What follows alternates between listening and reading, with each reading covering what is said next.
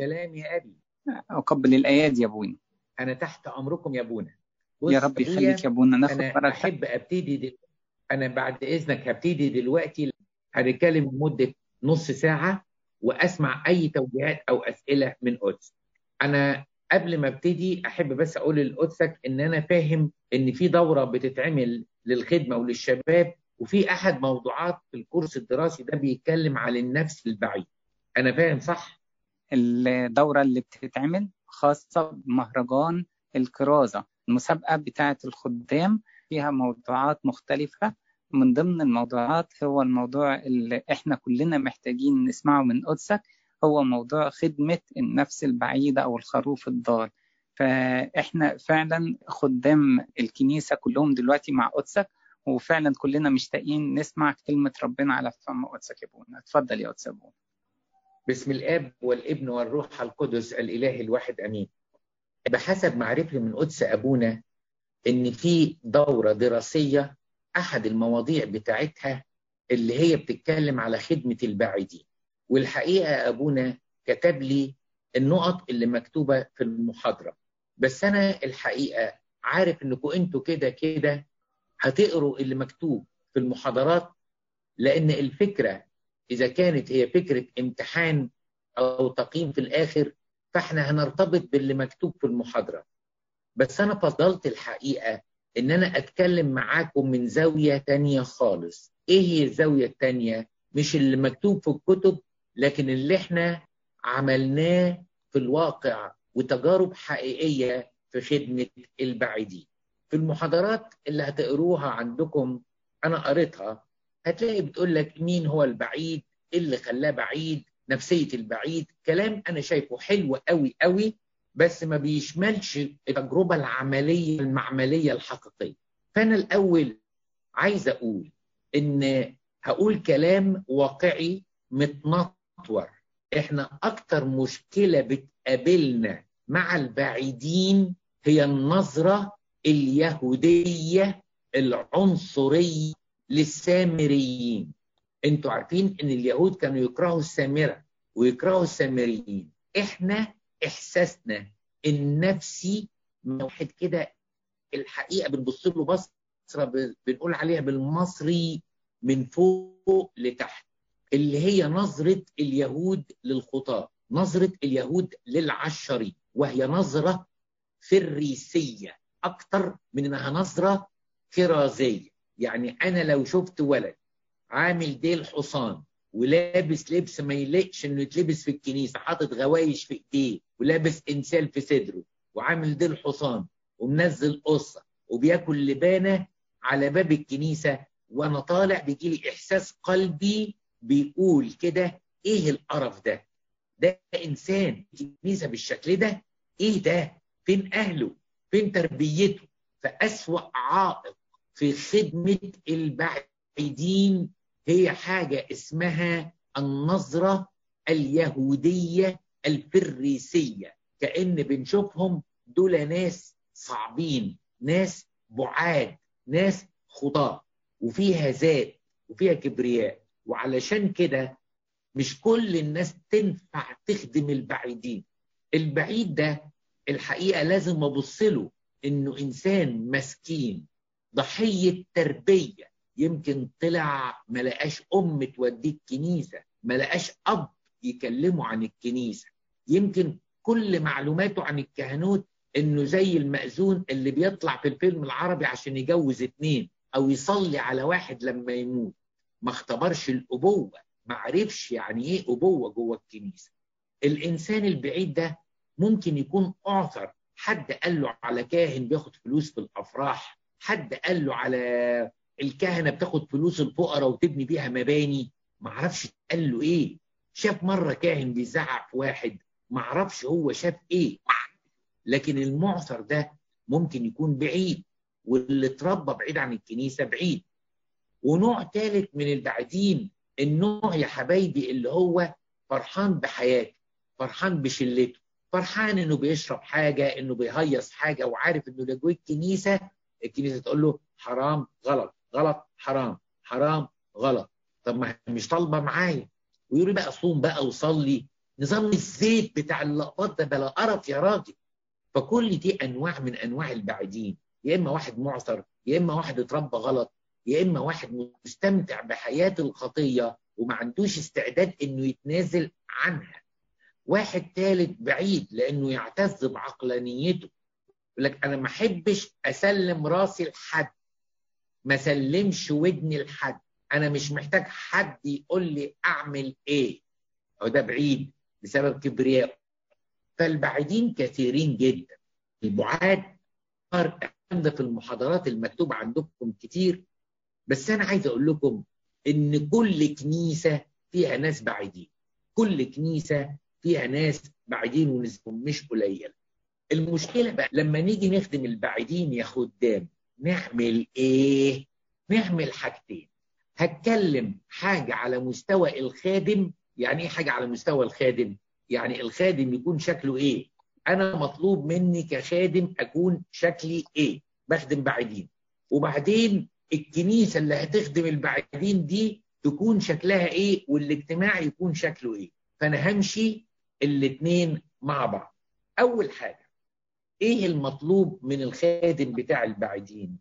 أول حاجة عاوزين خادم قلبه واسع قوي قوي قوي يعني إيه قلب واسع؟ هو كنسي هو ارثوذكسي في العقيدة ما يتنزلش. لكن أنت مش جاي عشان تثبت إن إيمانك سليم مع واحد بعيد لا. أنت جاي علشان تكسب واحد لباب المسيح. المسيح لما اتكلم مع المرأة السامرية دخل معاها في حوار ودخل معاها في حوار ونزل لمستواها وبعدين رفعها لمستواه. فمهم قوي في الخادم اللي هيشتغل في خدمة البعيدين يعني افهموني لأن الكلام هنا حساس. أنا عاوز يكون عنده فكر أكسب موقف ولا أكسب نفس؟ هقول لكم خبرات إحنا عملناها. يعني في ناس من بعيدين قوي راحوا لهم الخادم لقوهم بيلعبوا كوتشينة وبيشربوا حاجة اسمها كونياك كده. والخادم ده مميز قوي في خدمة البعدين فقعد معاه قال أنا هتفرج أتعلم منكم الجيم.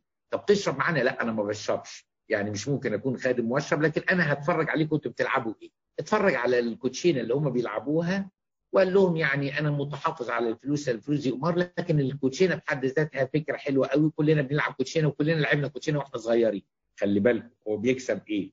وبعد ما لعبوا قال لهم أنتوا ليه ما بتجوش الكنيسة؟ واحد قال له ما بنفهمش القداس القبطي.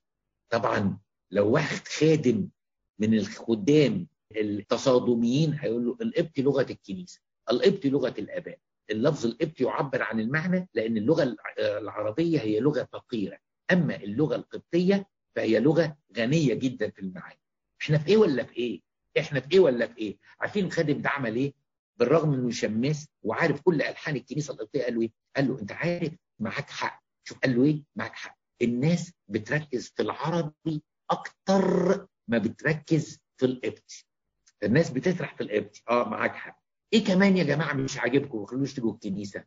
راح مرده كده واحد قال له آه القداس بيطول يعني إيه القداس؟ يبقى ثلاث ساعات. نيجي يوم الجمعة الساعة 7 عشان نمشي الساعة 10 إيه ده ثلاث ساعات. ومرة كان لابس أسود ومرة كان لابس أبيض. أنا مرة حضرت قداس ثلاث ساعات وأنا خارج قلت عمري ما قعدت بالكنيسه دي تاني.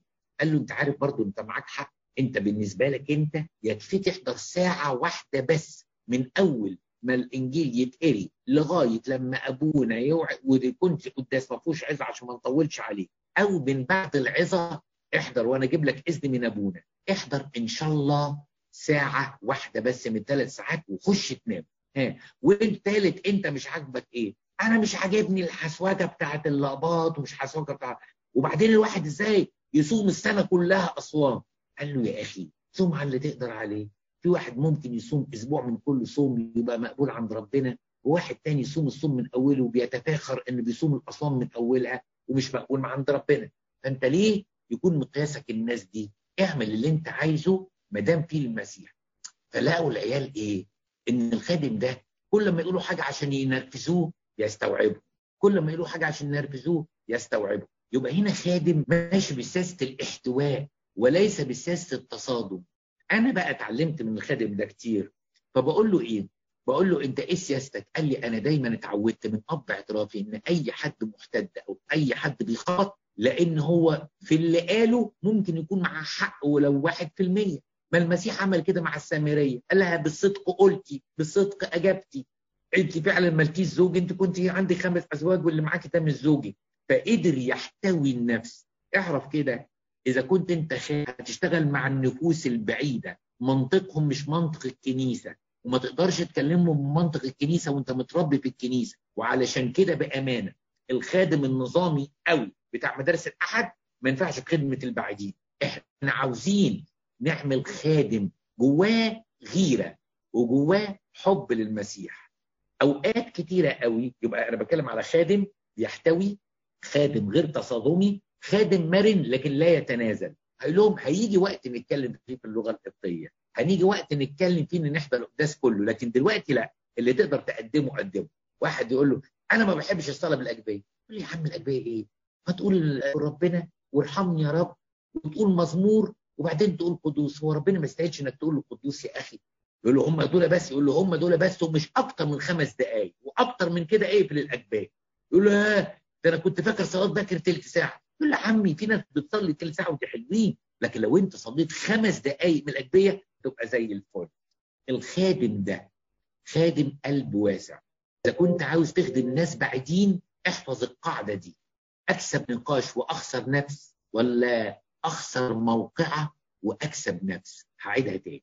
أكسب الموقعة لأن أنا دارس وبقول له أنت غلط ويحصل تصادم ما يجيش الكنيسة تاني ولا أفوت عشان أكسبه في الأول وبعد كده أعلمه. ده بولس بيقول أخذتكم بمكر. يعني إيه أخذتكم بمكر؟ يعني عرفت أضحك عليه يا أخي اضحك عليه يا أخي. يا أخي مش وقت مش عارف مين. يقول لك الكهنة مش عارف إيه. يقول لك الكهنة ده علمك في كهنة بتاخد فلوس في الأفراح يا أبونا. أو يا يا أخ. تقول له وفي كهنة قديسين بيدفعوا من جيبهم للفقراء في الأفراح. أنت ما أنكرتش الأولانية عشان ما تصطدمش معاه. أنا بقول لهم كده. يا جماعة لما تنزلوا افتقاد لواحد. وبيشتم في الكهنوت من فضلك ما تدافعش عن الكهنوت اتكلم عن المسيح. يبقى أنا هنا كخادم بقيت خادم غير تقليدي هدفي النفس. أنا من جوايا دارس عقيدتي ودارس طقسي وبحب كنيستي بس اللي قدامي ما يقدرش. عشان كده بولس الرسول كان بيقول لهم يا جماعة أنا سقيتكم لبن. يعني إيه؟ أنتوا على قدكم يا دوبك شربتكم شوية لبن. أنتوا ما تحتملوش أكل البالغين. زي ما نجيب بيبي يا جماعة عنده ست أشهر وعاوزينه يكبر كبيرة فنحط له حتة لحمه بفتيك وحتة بانيه وورق عنب في بقه. هيموت هيموت. ليه؟ لأن السن بتاعه ما بين اللبن والزبادي ما يقدرش معدته تاكل اللحمة ما تقدرش لحمته تتعامل مع الواقع ده. فاهمني؟ عايز أقول إيه؟ وبالتالي أنا عاوز أعامل ابني ده البعيد بمنطقه مش بمنطقي أنا علشان أقدر اكسب يبقى عاوزين قلب مفتوح خادم مرن لكن لا يتنازل بس عارف إن مش وقت إن إحنا نتكلم في الحاجات دي كتيرة بحكمة يهرب من التصادمات لأن اللي قدامي عاوز معايا عشان أخسره ويخسرني. فأنا بفوت عليه الفرصة وأكلمه كلام كله حب وكلام كله احتواء. حاجة كمان مهمة قوي في الخادم الدراسي مش ضروري تكون الخدمة بالضرورة جوه فصل أو اجتماع جوه الكلمة يعني أحكي لكم على حكاية كان في شباب في شبرا بيقفوا على ناصية بيعكسوا البنات في أوائل الخمسينات. الحكاية دي حكاها لي أب اعترافي لأن هو كان كنيسه الأنبا طن الشغل فالعيال دي كانت مشاكسة قوي ستة سبعة بيقفوا يعكسوا البنات ويشربوا سجاير. فالخادم عمل حاجة. عارفين عمل إيه؟ قال الناس دي لو قلنا لها تعالوا الكنيسة من هنا لبكرة مش هيجوا إحنا نروح لهم عند البئر بتاع صفار زي ما المسيح عمل مع المرأة السامريه وخد نفسه وبقى يروح لهم على الناصية لهم كان كان النهارده الدرس ما يقولهمش بقى عن داوود النبي. كنا بنتكلم النهارده عن خطية الزنا. الزنا وعارفين مين في الزنا؟ نبي. هو في نبي زنا؟ هم مش عارفين حاجة خالص آه في نبي. نبي زنا. ويحكي لهم حكاية داوود. وبعدين الأسبوع اللي بعده يروح لهم. الأسبوع اللي بعده يروح لهم. عارفين الشلة دي؟ أب اعترف بيقول لي إيه؟ طلع منها خادم وطلع منها راهب وطلع منها كاهن وواحد دخل السجن واثنين بقوا ناس عاديين طيبين عايشين في حياتهم. يقول لو دول ما كانوش اتخدموا لمدة سنتين من الخادم دول ما كانش حد فيهم عرف ربنا ما قال لهمش بقى تعالوا الكنيسة تعالوا الاجتماع. لأنه خادم مرن هدفه النفس. يبقى نمرة واحد أنا اتكلمت على الخادم اللي لازم فكره يتغير عن الخادم التقليدي من أجل ربح النفس البعيدة للمسيح. هتكلم على جزء تاني الاجتماع. تتصور واحد عمره ما دخل الكنيسة قبل كده وبيقعد على قهوة بيشرب شيشة. ما أعرفش عندكم العيال بتتشقى تعمل إيه في الكويت يعني. يعني ملهوش في ربنا. وبعدين انت جيت قلت له هنعمل اجتماع. في الاجتماع جه ابونا قال هنصلي صلاة النوم. وبعدين إحنا عندنا لحن يا جماعة بنقوله في صوم الرسل. فهنقوله مرة بالعربي ومرة بالقبط. وبعدين هندي ربع ساعة افتتاحيه تقدم لنا سفر من أسفار العهد القديم. وبعدين الكلمة هيقولها الأخ فلان وفي ترنيمتين هنقولهم في النص. الراجل دوت اللي أول مرة يجي ممكن يطلع يضرب نفسه بالرصاص وما يخشش الكنيسة دي تاني. أنا بهزر معاك. ليه؟ لأنك أنت حطيت في مكان مش بتاعه. إحنا عندنا في شباب متربين في ثانوي. ينفعهم الاجتماع بتاع الجامعة وينفعهم الاجتماع الخريجين. وعندنا أولاد ما دخلوش الكنيسة. يبقى لازم دول يتخدموا لوحديهم. لأن دول عاوزين رعاية لوحديها. ومن هنا بقى أقول لكم بعض الأفكار العملية. إحنا عندنا لقينا مجموعة كبيرة قوي في سن جامعة أولى ثانية وثالثه جامعة ما يقدروش يقعدوا في الكافيهات الغالية ال minimum charge بتاعها 80 جنيه بيقعد على القهوة بيدفع 10 جنيه ب 10 جنيه دي بيشرب شاي أو بيشرب حاجة ساقعة ومعاها مش عارف شيشة حاجة زي كده. يعني يوم ما بيصرف كتير بيصرف 15 جنيه. وبعدين يلعبوا كوتشينة ويعني هنتقابل فين في القهوة؟ كل يوم كده.